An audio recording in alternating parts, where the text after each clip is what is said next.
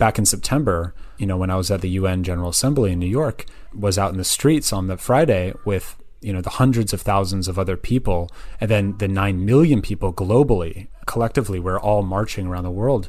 You know my thought is like this is amazing that there's 9 million people or so around the world that are not going to work. They're they're striking against you know they're striking they're not going to work they're not going to school they're in the streets because they want to make an impact. But my thought is what if all 9 million people were actually not taking one day off in their year to strike for climate, but in fact, they were working every single day in their day to day lives to solve the climate crisis and getting paid to do it. There are dire warnings that New South Wales will be hit by increasingly extreme weather. 2015 was the hottest year since climate records began. Your show this July was the single hottest month in recorded history. Australia sweltered through its hottest spring on record. Climate change is now affecting every country on every continent. It's the rate that's of great concern. And what do you put that rate down to? Oh, it's human activity. We have everything we need. Some still doubt that we have the will to act, but I say the will to act is itself a renewable resource. G'day, and welcome to Climactic. Mark Spencer here, publisher of Climactic, which is a, a new title for me. I've been a host, I've been a producer, I've been an editor of this show, and I was one of the two people that got it started way back in April of 2018. But it's a new title because we're coming into a new phase. We're into the hundreds of episodes now. This right here is episode 101, which I still have a hard time believing. But it's really appropriate that today's episode is all about jobs, an interview with the founder of Climate Careers, and one where we talk a lot about the Green New Deal and what that really means, because jobs are on my mind, because I've just got a new one. You'll hear more about that in the course of this episode, but now's a really good time to let you know that Climactic is hiring. And sadly, no, we're not offering six figure salaries. In fact, we're not offering any salary at all. But but wait, please keep listening. I've gotten so much out of producing this show, and I'm really happy it's grown into a platform that other people are taking advantage of. That institutions and groups are starting to come to us now as a way of getting a recording of an event out of reaching an audience, and that individuals in the climate community are realizing that they can tell a story with us, through us, with our help. And I'd love to keep offering the community that help and expand on what we've done in just the last two years. But to keep it up, we're going to need a fresh dose of energy and enthusiasm, new pairs of eyes and ears, people with recording skills, or even just a willingness to learn. To keep up the pace we've set as a volunteer organization, the Climactic Collective needs more volunteers. So if this volunteer run climate community podcast collective thing sounds like your cup of tea, we'd love to hear from you. Just reach out at hello at climactic.fm or keep an eye on Climactic social media in the next few days, where you're going to see a couple job listings from us. Also, due to our amazing volunteers, Climactic now has a newsletter. You can find a link to sign up in the show notes, and the first one just went out on Saturday the 25th. Every week, we'll look back on the latest episode, pull together some of the best feedback we've had from you, the listener, some related news or other podcast episodes, and when possible, maybe even a bonus question or two for the guest. Okay, now on to today's episode, where you're going to hear not just one American accent, but dose. And we'll get started right in the thick of it with the story of how today's guest and I crossed paths. Enjoy! I mean, we got connected because of a mutual friend in that group. And, you know, I'd been part of the Drawdown Facebook community group for quite a while now. What actually drew me to that group is I wanted to connect with other people who had been familiarized with Project Drawdown, mm-hmm. both the book uh, and or the organization. Just searched for that on Facebook and I found the group and I was like, oh, great, they have a group. um, I mean, would it be helpful if I sort of gave the origin story of, of climate careers perhaps and yeah that would be perfect basically how i got started with climate careers which is the organization i, I run is that back in late 2018 uh, you know the ipcc report uh, came out I had just come back from about a year of, of taking time off from work on a sabbatical. I, I had finally paid off my student loans. I had worked for you know quite a few years in the startup world uh, here in San Francisco, and I was fortunate enough to to have some really awesome roles at great organizations doing some pretty impactful stuff. Around that time, uh, again, late 2018, as this report was being released and it was sort of having its reverberations uh, throughout society, it, it definitely shook me because as someone who grew up here in the Bay Area, I, I literally remember seeing Inconvenient Truth in theaters with my my family, and at the time, you know, totally being freaked out. Um, but I was I was definitely a kid, and and so I sort of had this naive perspective of, oh, you know, someone else will figure it out. and uh, flash forward to 2018, IPCC report. I'm thinking about what my next move is going to be career wise. I mean, for me, it was just it was like a calling. Like I, I needed to to join an organization where I I would know that the work I'm doing on a day to day basis is having a real impact on solving the climate crisis. And so I knew that that's what I wanted, and I just I really didn't know where to get started. And I was looking online. There's there's various you know quote unquote green jobs mm-hmm. uh, platforms out there. Look through there, thinking that surely this would be the place to find opportunities, and I would get results that have like nothing to do with with with climate change. I mean, like completely, like absolutely nothing to do with it. And I was like, why is that? And, and of course, the reason why is because climate change isn't an industry. Mm-hmm. Climate change is a is, is a problem. It's the result of the way that our society has been conducting ourselves in many different ways. And yeah, across many different industries and many sectors of society. And so, you know, it, of course, it makes sense that there isn't a uh, a tag on you know LinkedIn for for climate change organizations, right? It was also around this time that I really started to dig deeper and say, okay, well, hold on, what are the solutions to this climate crisis that we're in? And I realized um, that, yeah, I was familiar with some of the big obvious ones that we hear about all the time, particularly around electricity generation, right? Mm-hmm. Energy. Of course, transportation and el- electrifying our vehicles. And, you know, and a little bit about agriculture. But that's pretty much it you know, I, I, didn't really know much beyond that. And it was around this time that I was actually visiting one of my, my best friends um, on his regenerative farming project that he was that he was working at. Mm. And I'm sitting in his trailer on this beautiful piece of property out in nature. And he hands me this book and he's like, Hey, you know, I think you should take a look at this. And so I pick up the book. That book is called Drawdown. Uh, and for those of you who haven't heard of Drawdown before, Drawdown is the book that was published by an organization called Project Drawdown, which was started by Paul Hawken, uh, Amanda Ravenhill, Chad Frischmann, and a whole team of a distributed team around the world of researchers. And what this organization did and what they did in this first book that they released in 2017 was essentially producing the most comprehensive plan or list of climate solutions, sort of a roadmap of, of how we can actually get ourselves out of this climate crisis. Mm-hmm.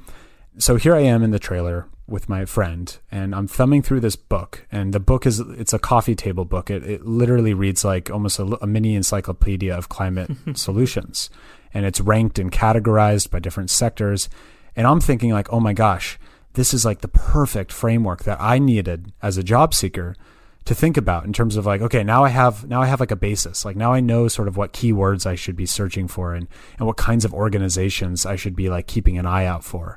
And so I started basically putting together a spreadsheet, an Airtable uh, of different organizations and tagging them with the sector that they're in and tagging them with the specific climate solution um, as listed by Project Drawdown and building out like this little mini database for myself and, and for, for my own job search.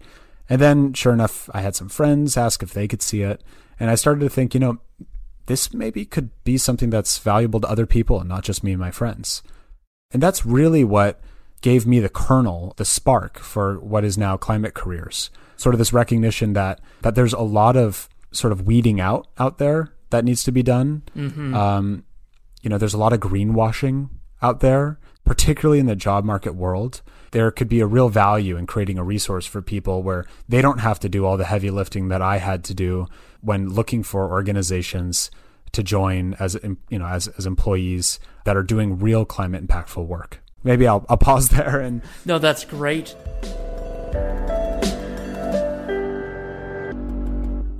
Evan, where are you joining us today from? I am currently in San Francisco. San Francisco. That is a city everyone has a different connotation with. Yeah, well, for me, it's it's actually my home. Um, I was I was born and raised in the Bay Area, um, so I'm actually originally from Berkeley, California. Probably known best for uh, its university.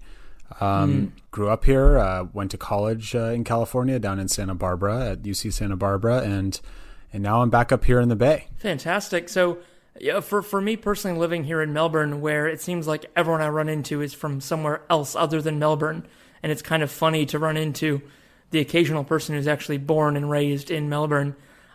I get the sense that San Francisco is also one of those kind of cities. What's what's it like yeah. for you seeing such a big change in your city over the last couple decades? Yeah, I, no, you're you're spot on with that. I mean, I I kind of make jokes, you know, when I meet people and they're like, "Where are you from?" and I'm like, "Oh, I'm from Berkeley," and then they're like, "Oh, yeah, but where are you originally from?" and I'm like, "Yeah, no, I'm I'm originally from Berkeley." I joke that I'm one of those rare locals that they've maybe heard of before. Um, yeah, I mean it's it's definitely you know this is the tech capital of the world, and it attracts a lot of talent from all over the place. Mm.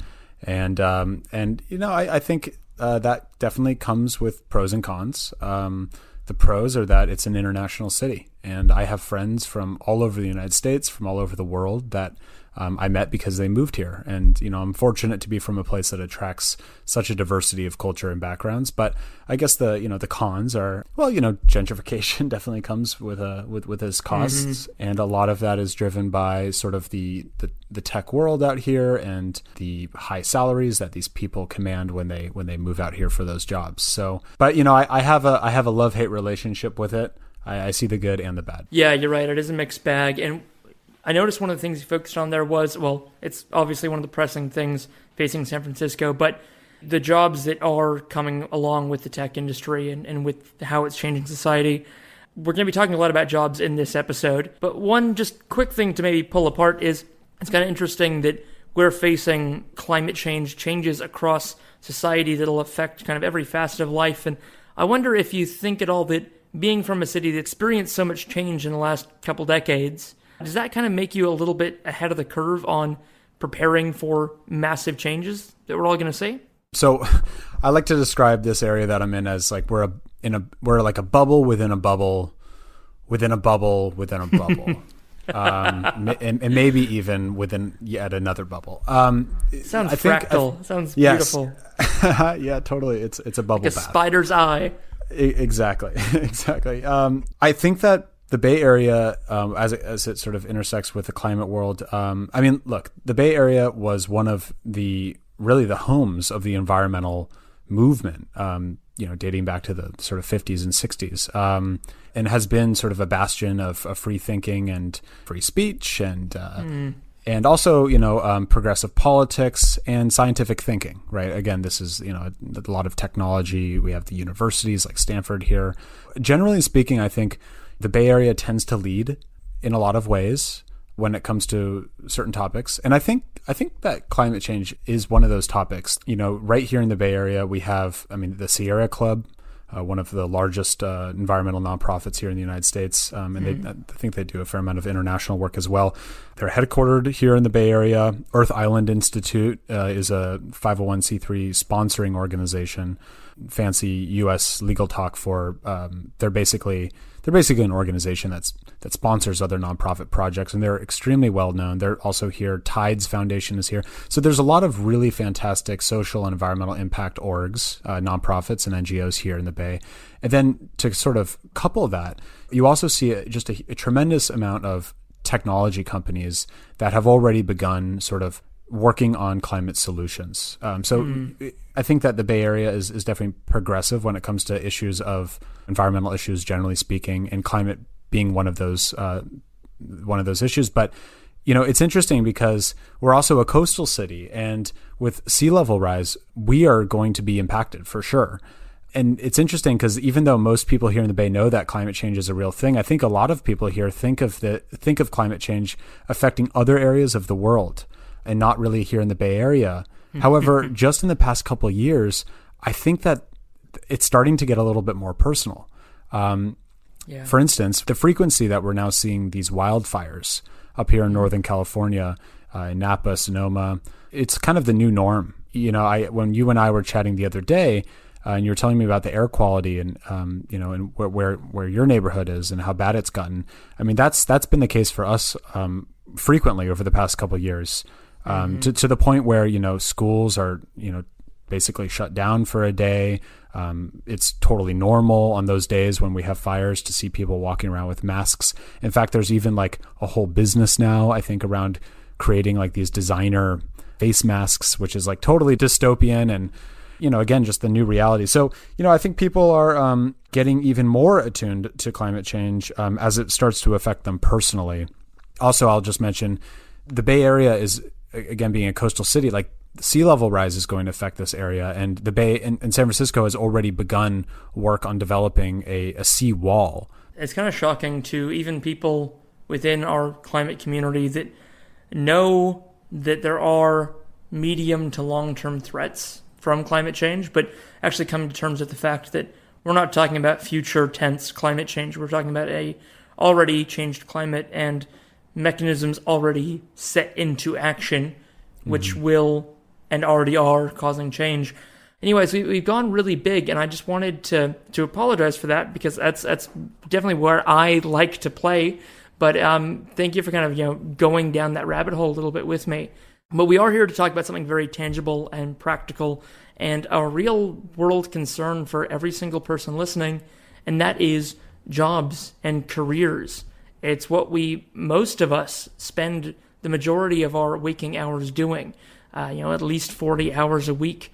Evan, you are uniquely situated to talk about the intersection of careers and employment and the climate crisis. Were there any instances where you were doing a bit of research into a company and you initially thought this is legitimate, this isn't greenwashing, this would be a valid job, that actually, by someone taking it on earnestly, they would be making a positive impact towards the mitigation of climate change? And then you dug a little deeper and found out it was a crock of BS. Yeah, you know, it's it's really funny. I, I just had that experience um, yesterday. Uh, so Oh, so, so it's so it's still it's still it's still a challenge we face because um, Hmm. you know companies will say things about themselves and their impact and their work, Yeah.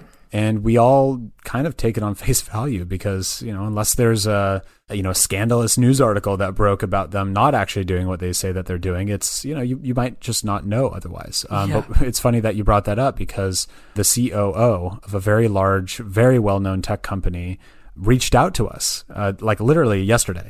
And and she said hey there's this company on your platform. They're like a, a biomass energy company. Mm-hmm. And they're total bullshit. And you need to get them off. You need to get them off your platform. And it's funny because like we actually had previously removed them but somehow at some point They got back it was in. probably probably me that Four cups somehow of coffee deep. At 2 a.m. The startup life. yeah, it's like somehow they they got back up on our website, and here we are advertising jobs for this organization. That is, it's actually they're not only not solving the climate crisis, but they're directly contributing to it. And um and Maybe in your defense, they decided in a moment of honesty to call themselves bullshit, and you knew that hey, biomass, right? That that sounds good. yeah, it's uh, no, it was just strictly an error on our part after previously weeding them out. But but it was great because for one.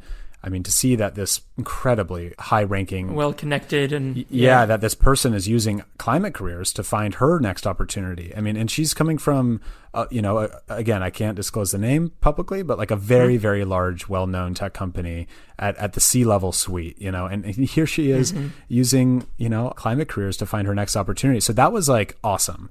But then what was really amazing too is just the fact that we had this community of users that care so deeply about this and that she felt like, hey, you know, I should probably reach out to this organization and and correct them on this mistake that they've made. But just to like drill in on the, your question, I mean, again, there's a lot of greenwashing out there, and we're really aiming to be sort of a clearinghouse. Um, so that our users know with confidence that what they're going to find on our platform is not going to be greenwashing, that we've done our due diligence, and that the organizations that we support are the real deal, that they're actually doing impactful work to reverse global warming and to solve the climate crisis. That's really good to hear. And how companies have been able to get away with the greenwash for so long is that it feels like the pain is really diffuse and there isn't a loud enough voice that will condemn them for doing that. There's more upside to them for doing it than than downside risk. But it's really heartening that when a site like yours comes along that does start to pull together people who earnestly and truly do want their jobs to matter in pursuit of this solution to the biggest issue set we face as a species, that you do end up with this critical mass of people who will punish greenwash, who, who will be able to discern and, yeah, very actively call out obfuscation and, and bald faced lying. Uh, so there's really, really power in that you not going broad, but you really you know, sticking to this pointy end of no, we, we are going to be selective and we are going to actively wean people out. Just just quickly as a business and, and as yourself as an entrepreneur, how do you answer the question from you know, a prospective investor to say that sure you, you can get a one job from a, a Sierra Club or uh, a Project Drawdown looking for you know research team members. You can you can get one job for probably every ten from a Chevron, a BP, offering some type of, of green role within their organization to, uh, to to help do some some carbon capture and sequestration research or or run a test program or yeah, it, it, wouldn't it be good to, to help the big guys to to clean up their act a bit? You know, if someone came to you with that pitch, and I'm sure that they are, how do you answer that, or how do you kind of prepare yourself for that debate? Well, I mean, you're you're asking a really uh, you're hitting me with the hard questions. I'm not going to lie, Mark. Yeah, sorry. um, so just just so I'm clear on what the question is, like, how would we handle a situation where a extractive energy company would want to use our platform to hire for a role within a subsidiary that's doing direct air capture? Like, how would we respond to that? you can definitely get down to like a specific hypothetical and say at what point does you know this cross the line that would get really hairy really fast and and i am well aware that there's so many shades gray and so many ways to personally draw your own line but more in the general aspect that it's true that there are jobs you'll say no to and companies you'll say no to how do you handle that as an entrepreneur knowing you are you're consciously choosing to limit the size of your market and ultimately potentially your business?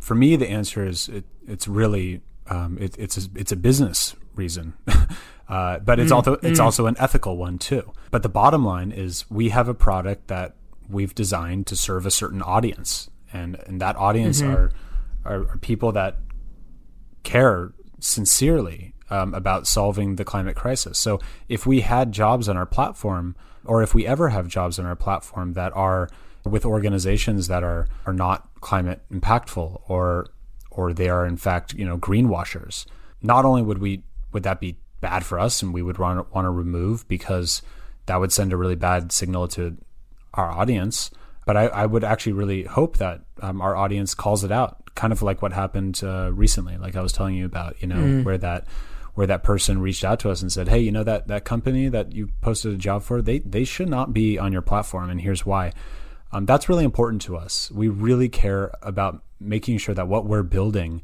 is helping our users find opportunities that are truly climate impactful, and that way, you know, we can we can get to work on, on solving this crisis. That's right. That integrity and that you know uh, the mission of it is actually beneficial to your brand, which is beneficial to the business. And the reason why I wanted just to get that out there is I, I know amongst our listeners and amongst the climate community, there's a genuine, and I think some sometimes because we've all seen greenwash, you know, it's it's an understandable skepticism that business could ever be on the right side uh, of yeah, this. Totally. Um, I, I, personally disagree. Uh, so I just wanted to, yeah, basically just hear it from you that you think in the operation of the business and from what you've already seen, choosing morals and integrity and the mission of the company is actually good for the company. Oh yeah, no, 100%. And you know, for those of you listening to this conversation that are sort of anti-business, I mean, I, I think it's important to note that there is a difference between corporate, like multinational corporations and that that kind of business, mm-hmm. and a farmer's market. Absolutely. Those both represent different kinds of businesses and, and different models for business. Um, but of course, different ends of the spectrum. But yeah, but they're totally different. And honestly, like I can say that you know myself and our extremely small team at Climate Careers who, by the way, like everyone on the team at Climate Careers, no one is taking a paycheck. We have no funding. This is entirely bootstrapped. Mm. I mean, we are, this is a true passion project that we are trying to turn into a sustainable organization. And for us, because we are serving a business service, right? Like this is we we help organizations hire. For us, it makes sense to be a for profit. Mm-hmm. I would love to be able to be a nonprofit, but the truth is. Uh, and again, I'm sort of speaking to the audience that might be listening. That's like, yeah, but why aren't they just a nonprofit? You know, they can do really great things as a nonprofit. Well, my response w- would be, would you want to donate money to a company that or to an organization that helps employable people find jobs. The truth is commercial by nature. the work that we're doing doesn't really tug at the heartstrings the same way that you know a nonprofit that's building a community garden might.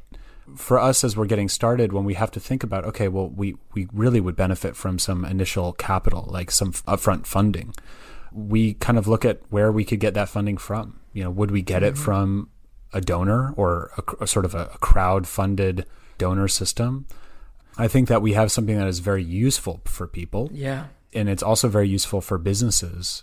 And we intend on keeping our platform free for our users or the job seekers that use our platform mm-hmm. for forever. Uh, it's part of our mission. We want to make something that is is helping move people into climate impactful careers.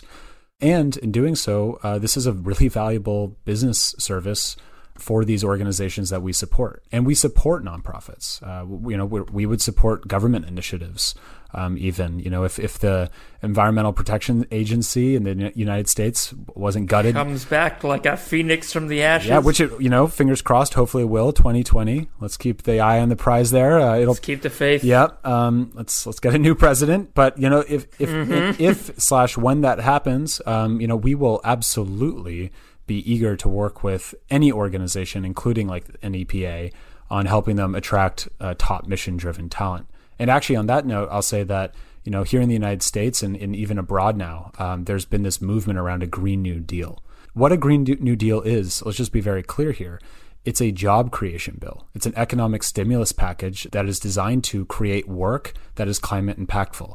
And so, you know, I'm a huge fan of the concept of a Green New Deal. And in, in many ways, when I wake up in the morning, I'm, I'm inspired by the vision of what that looks like, of when we, of what that looks like when we get mm. millions of people, not just working for a paycheck, but working for real environmental impact. And it's my hope that at the time a Green New Deal is passed, you know, if that happens, that we can be a platform to disseminate the opportunities that will be, you know, created from that bill. Mm-hmm. But the truth is, we can't we can't rely on a Green New Deal. We should be pushing for a Green New Deal and, and hoping that we can get something like that passed. But the truth is, it's it's still unlikely that we will get a really comprehensive Green New Deal passed in the United yeah, States. It might happen in level. Europe and other. Yeah. yeah, it's it's it's still just it's. It, I don't think it's a likelihood right now. Unfortunately, mm-hmm. uh, we we have a lot of issues around political gridlock at the national level, that would make it very difficult for us to pass something like that.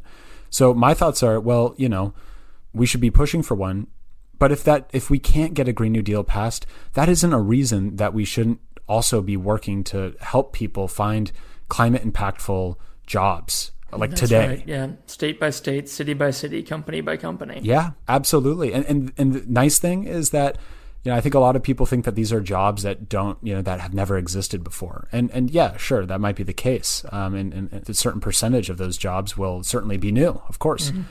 But the kinds of jobs already exist. It's just the numbers that are, will be increased by a Green New Deal, right? So there are a tremendous number of climate impactful jobs already available right now and we're on the mission to uncover those organizations that are doing that work and to help them hire and to help job seekers around the world discover those opportunities on our platform. Yeah, that's right. And beautiful segue, I think, into more about how the site works for job seekers and, and what else you're building on top of that. So, before I sort of dive deep into that, I think it might be helpful for me to explain a little bit about sort of what we consider a, a climate impactful job. Perfect. Yes, please. Um, you know, what is a climate career? there's a lot of sustainability managers positions that are popping up as more and more companies start to think about their impact, specifically their climate impact, but but also it you know it relates to plastic uh, waste and stuff like that as well. A lot of people coming out of college right now or, or perhaps entering university they're, they're thinking like okay well i want a job you know eventually. I want a career that's going to be good for the world good for our planet our environment our climate etc and i think that line of thinking leads people to want to be like a sustainability manager or like a chief sustainability officer you know at a company or an organization of some sort one day. Or they want to be a climate scientist. You know they want to research uh, climate change. And and i think that those are fantastic career choices. I also think that you can have a climate impactful career as a lawyer, as a salesperson, as a grant writer, as an advocate, you know, and a thought leader. Uh, um, you can have a, a climate impactful career uh, as a marketer. And what I mean by that is it's not what your role is, in my opinion, as much as it's about what role are you performing at which organization you could be an evil lawyer or you could be like a lobbyist that's like lobbying on behalf of oil companies, you know, and trying to loosen regulations. Or you could be a lobbyist that's actually lobbying against oil companies. Do you have to be a sustainability manager to have an impact on the climate through your career? In my opinion, absolutely not. And at the end of the day, when you look at the organizations that are hiring on our platform, you'll see just a, a, very wide variety of different kinds of roles. In fact, I'll mention that the most common kind of role that we're seeing being posted on our platform is software engineer. Hmm. And and and that's an interesting one, right? Because like, well, well, what do software engineers have to do with solving the climate crisis? Well, it turns out that even organizations like Project Drawdown need software engineers to manage the, the huge amount of data that they have and to display that data in a way on a website that's intuitive to use. I mean, that's that's a huge design challenge. Like, if, if for those of you who ever want to check out Project Drawdown's website, you can go to drawdown.org and you'll see that the design challenge that they have is is pretty tremendous. I mean, they they have to take a huge amount of data and display that in a way on their on their website so that it's easy to consume for people visiting it. Mm-hmm. That's not something that a sustainability manager is probably going to know how to do. In fact, most organizations have a digital interface of some sort. That's why, for instance, not only do we see such a wide variety of kinds of roles on the platform, but why we also see a lot of tech roles. It's exciting, I think. It's I think I get so excited when when I kind of realized the opportunity that exists out there for people because it, it just means that there's more opportunities for people to leverage this their skill sets and their experience that they've already developed in their careers or in theirs in, or in their education so that they can do what they do best but plugged in at an organization that's actually having a real impact. Well said. And and really the answer isn't that's not unintuitive and it's not surprising, but it is it's really refreshing to hear and it makes sense and isn't what immediately would spring to mind that you can have climate careers in in every potential vocation. It's about the application of those skills rather than the role itself. Exactly. The lawyer is a, a great example of that, of course. Just now, while we were talking, I actually just got the email that I got the uh, the full time job at a big podcasting company that I've been waiting to hear back from all day. So uh, while I'm not yet going to be looking for a job through Climate Careers, this is definitely a resource I'll be using a lot myself just to stay current with where jobs are at. Definitely be pointing people towards. Mm. Um, to ask a very self-serving question, you know, could a could a podcast network post internships or or jobs on here potentially, and how uh, would a potential lister get in touch with you? Great question. Again, it's really about the mission of the organization. Um, so if if this is a podcast, uh, you know, that is looking for an intern, uh, let's say you are looking for an intern to help sort of keep climactic moving as you move into this new role. yeah. Hypothetically, um, yeah. I mean, because you're because you're a mission aligned organization, you know, that would be a no brainer for us. Of of course, of course, you you're welcome to post an internship, and in fact, internships are, are free to post on our platform. So are volunteer positions. Um, we, in fact, we really want more people to be using our platform to, to uh, post volunteer positions. Mm. Um, and, and I'll say also for anyone listening that is running, let's say, a nonprofit and you're looking for, let's say, you need a front end developer and you can't afford one. There's actually a lot of really talented technologists that visit our platform and they might see that opportunity and just want to help out. So, um, you know, that's something we really want to uh, sort of use our platform for more moving forward is like allowing people to join projects, even if it's not a, a formal job, uh, giving them the opportunity to get involved with an organization, um, even informally as a volunteer. And on top of that, what we actually are really thinking about more looking into the future is is not charging on a per job post basis. We'd we'd really like to support organizations with all their hiring needs throughout the year. Mm-hmm. And so what we're moving more towards is, is sort of doing long term partnerships with organizations that are more comprehensive than just simple job posts. And I guess for any of those folks out there who are listening who run organizations that are doing great work on solving the climate crisis, you might be thinking, yeah, but we can get good talent elsewhere what I think our platform is really helping organizations achieve is not just attracting perhaps like the right person with the right skill set, but actually attracting someone who is mission aligned, mm. who is joining your organization not only because it fits their bill in terms of career development, but because it fits what they're looking for in terms of life development, in terms of, you know, getting a sense of purpose through their work. Yeah, the people aren't there just to fill seats, but they're there. They have a personal mission that's aligned with their work. Totally. Yeah. Mm. Yeah. And, and like also, Mark, like I'm happy to talk about things that aren't climate careers specific. Like, though I totally appreciate all the. all the conversation around it. Well, you're you're going to be a repeat guest. I think this has been really enjoyable. Sorry, I just had to quickly quickly send this email off to my wife, and she's just like, "Oh my god, oh my god." So excited! Yeah, I literally, literally, got the email back five minutes ago. So sorry, it's very unprofessional in the middle of an no, interview. No, no, no. that's that's awesome. I hope you like keep this in there because that's I, amazing. I will. Like, I mean, look, you know, we spend so Real much people. Yeah, no, and I, I think that's amazing. Like, and I'm I'm really happy to hear that because you've been able to take something that you're really passionate about and turn it into a career. And there's so many people that are sincerely so passionate about about doing something to have an impact on our environment, a positive mm. impact. Um, but so so many people struggle with that. And when it comes to the conversation around how individuals can have an, a real impact on the climate crisis, unfortunately, I think so much of the conversation is focused on how we spend our money. Yeah. You know, our consumer behaviors, right? Like what car we drive, what food do you eat? You know, how much meat do you eat? why do you eat any meat at all? Um, you know, if you do, what kind of meat is it? I mean, what kind of shoes are you wearing? Uh, what brands are you supporting, right? And all these questions about consumer behaviors. And, and, look, the truth is, I think they're important questions. Like we should be challenging ourselves to be more responsible consumers. Yeah.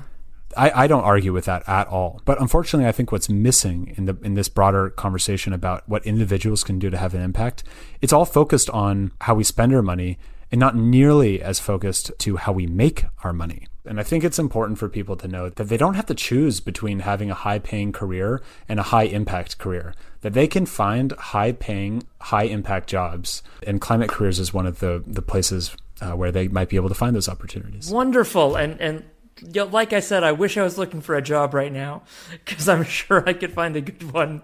but do you really wish you were looking for a job right now? No. No, hell no. I'm over the moon right now. Um, that's a really well thought out answer, and it's it's really nice occasionally to get sort of challenged on on what we're doing and why. And this is the one thing that since getting involved with the climate community, I've been asked hard questions by people, by people that you know, previously I thought we're we're right about most things, but when it comes to climate, it is such a clear way of separating out that which matters and that which truly doesn't. Um, and mm. when you're facing something that, that puts the species on a short time horizon, it really clarifies a lot of things. Yeah. Um, so I agree. I am I am sympathetic to the EA community, but I think that if at the end of the day if you're doing the most effective thing you can to engage with the climate crisis. It becomes pretty stark what we have to do. But at the end of the day, you know, this is your life. Um, yeah. And, and, and, and you still have to go to work every day. I mean, most people do at least. And so, yeah, it's, it's about maximizing impact for sure. Um, it's also about, I think like people are going to be more impactful uh, when they're happy doing what they're doing. They're going to be more effective at doing a job that they actually resonate with deeply on a like almost like a spiritual level that when when you know that what you're doing on a day-to-day basis is like actually that that it actually matters mm-hmm. you know matters beyond just the paycheck Um, you know, the, one of the side sort of benefits of, of of having that job is that you feel good about yourself. I mean, and, and I'll just say like Mark, have you have you had people on the show talk about climate anxiety before? Has that been a topic? It has come up, yeah, a few times. But what's your personal sort of experience with it or take on it? So jumping back to like 2018, you know, just came back from time off from work. Um, IPCC report, you know, mm. I'm I'm feeling fully freaked out. I mean, I'm gonna I'm not gonna lie. I'm I'm gonna level with you, Mark. I was kind of having a little bit of an existential crisis myself. Like I, I, I really was having a tough time.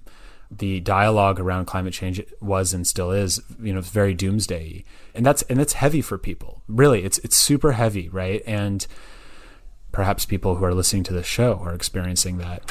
And a couple of those things that can really help are one, community, finding your tribe, you know, connecting with people who are also experiencing that and trying to and you know trying to be a part of the solution that's that's one side. But then the other side is also getting to work mm-hmm. uh, like taking action right? Yeah. And those two things paired together are a really good way of alleviating your anxiety. Um, you have to have a sense of community and a support system as well as a sense of agency that you are actually doing something that what you're doing really matters. And i think that's why back in september you know when i was at the un general assembly in new york was out in the streets on the Friday with you know the hundreds of thousands of other people, and then the nine million people globally um, that mm-hmm. collectively we're all marching around the world um, for climate. You know, I think that that's what those people. That's part of what is driving them is that it's not just that they're concerned, but what's getting them to actually get out in the streets and take action is that they have a sense of community and that by doing so and making this big statement with their community that they are actually able to send a really powerful message that might actually make a difference. And when I was in the streets with these people marching for climate with, with my people, you know, my thought is like, this is amazing that there's 9 million people or so around the world that are that are not going to work. They're they're striking against, you know, they're striking, they're not going to work, they're not going to school, they're in mm-hmm. the streets because they want to make an impact. But my thought is what if all 9 million people were actually not taking one day off in their year to strike for climate, but in fact, they were working every single day. Well, yeah. five days a week, let's say. you know, actually working in their day to day lives to solve the climate crisis and getting paid to do it. And I think that that's the world. That's the that's the economic system. That's that's the future job market that we need to be pushing for. You know, and I can say that um, I'm, I'm happy to be a part of that movement. What a beautiful image. And also, when you zoom out, just well, when you actually zoom in a little bit into climate careers, you can see that this is the Green New Deal writ small and writ kind of just every day. What a great sort of just, yeah, summation of where we need society to, to be in order to solve this. Those March days have been such a powerful demonstration of our will for we want that. But how we're going to actually achieve it is going to be that day in, day out at jobs, working on solutions. Really beautiful. Thank you. Yeah, there's there's no yeah. silver bullet to this, you know, crisis. But I think what's amazing about that is that that means that there's a tremendous amount of opportunity for all kinds of people with different backgrounds to have a yeah, role. Yeah, that's right. It it's not just one solution. There's many, many solutions, and they all deserve a lot yeah, of work. That's it um, you're right. It's not, you know, and, and then we marched and everything was better. it's we all turned up right, and exactly. kept turning up and kept working. Yeah, this is just yeah. the beginning. Yeah, exactly. This is this is really just the I think that's just the tip of the iceberg. You know, and I think the rest of the iceberg is, you know, hopefully less marching. Well, not less marching, more marching, more climate strikes, and also more people getting to work in their day to day on solving the climate yeah, crisis in a way well. that really lights them up and gives them an ability to pursue their passions and their purpose. Evan, uh, we could talk uh, more. We could talk so much more about this. We could talk all day, and, and we're going to keep talking in future. But I think for right now, I think you've given such a great idea of what climate careers is for people. Maybe have them rethinking what they're doing 40 hours a week and thousands of hours every year in their lives and should you find yourself not in a day job or you know a, a career that does marry up your concern and your, your passion for a livable future, uh, well, climate careers would be a really good place to start looking. I'll also mention here in Australia, we've got some options as well, like ethical jobs, and I want to mention them simply because they uh, are personally how I found employment in the past. Uh, there's there's no no commercial relationships or anything there at all. It's just that they do have a bit of a footprint already within Australia. But we will be posting at least a couple volunteer and internship roles for Climactic on Climate Careers. I'm going to take you up on that, Evan, and I'm very excited about it. And we're going to have more from you in future as well. So, uh, do you maybe want to give, it's up to you if you want to give listeners maybe a brief teaser about what we might be able to expect from you uh, and and in terms of content from San Francisco in the future. Yeah, absolutely. I'm going to be doing a, a monthly speaker series uh, starting in San Francisco where we're actually going to be doing these events live um, in front of an audience. I, I have a long list of, of pretty awesome people working on uh, you know everything from nature-based solutions to technological solutions to policy solutions and so on.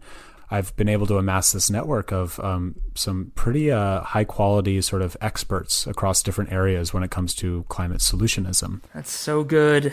And I'm going to be doing these events. If you're in the area, if you're you know if you're a listener here in the Bay Area, definitely go to Climate Careers and subscribe to our our newsletter and you'll be hearing about the actual events. But if you're not in the Bay and, and you're curious to hear, listen to these conversations, we are going to be recording them. And if everything goes to plan, we'll be publishing those on Climactic as a podcast. So we'll, you know, hopefully uh, my uh, participation here with you, Mark, uh, doesn't end as a guest. And, and, uh, and hopefully I'll be hosting um, on Climactic in the near future. That's so exciting, and I, I, think you've definitely wet people's whistles for more, Evan. Um, you've been such a, a such, just so generous with your time, Evan, and and with your just the way you're engaging with this. And um, I, I know for me, when I got involved with the climate community, I was coming at it from from kind of the entrepreneurial angle. You know, I I studied business. My my father's been a small business owner my whole life, and I was really worried that wouldn't sort of win me any friends in the climate community. And it has sparked hard conversations sometimes, but I was really impressed that people were willing to kind of meet me where I was.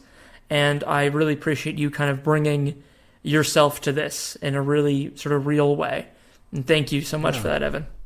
No, it's it's been my absolute pleasure. Um, and I also want to let your listeners know that if anything I said has has inspired them or or perhaps even infuriated them, hopefully not that, but um, but but you know I, I am accessible. Um, you can just reach out to me and and my team. Uh, it's at team at climate.careers and, and that actually, I mean, the only two, sorry, the only three people answering that are myself, my brother, and our friend Yassine. So um, that is the best way of getting in touch with us. If you're interested in helping us expand to wherever it is that you're living, you know, if you're in Australia and we don't have any jobs in Australia listed, and you want to help us expand, uh, by all means, reach out. We'd love to work mm-hmm. with you.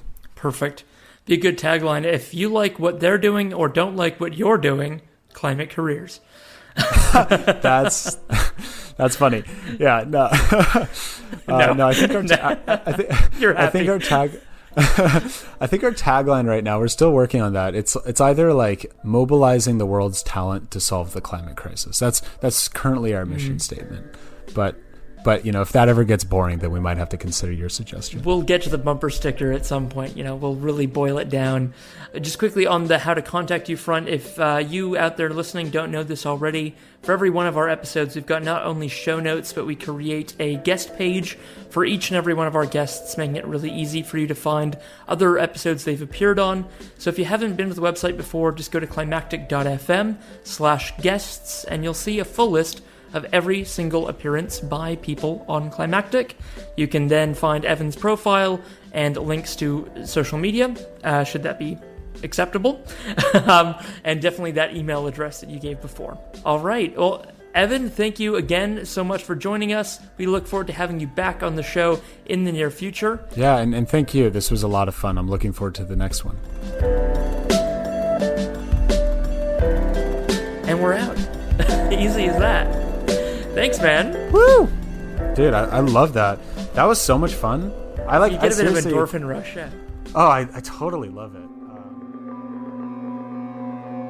Thank you for joining us. You've been listening to Climactic, the flagship podcast of the Climactic Collective, a podcast network dedicated to lifting the voices of the climate community.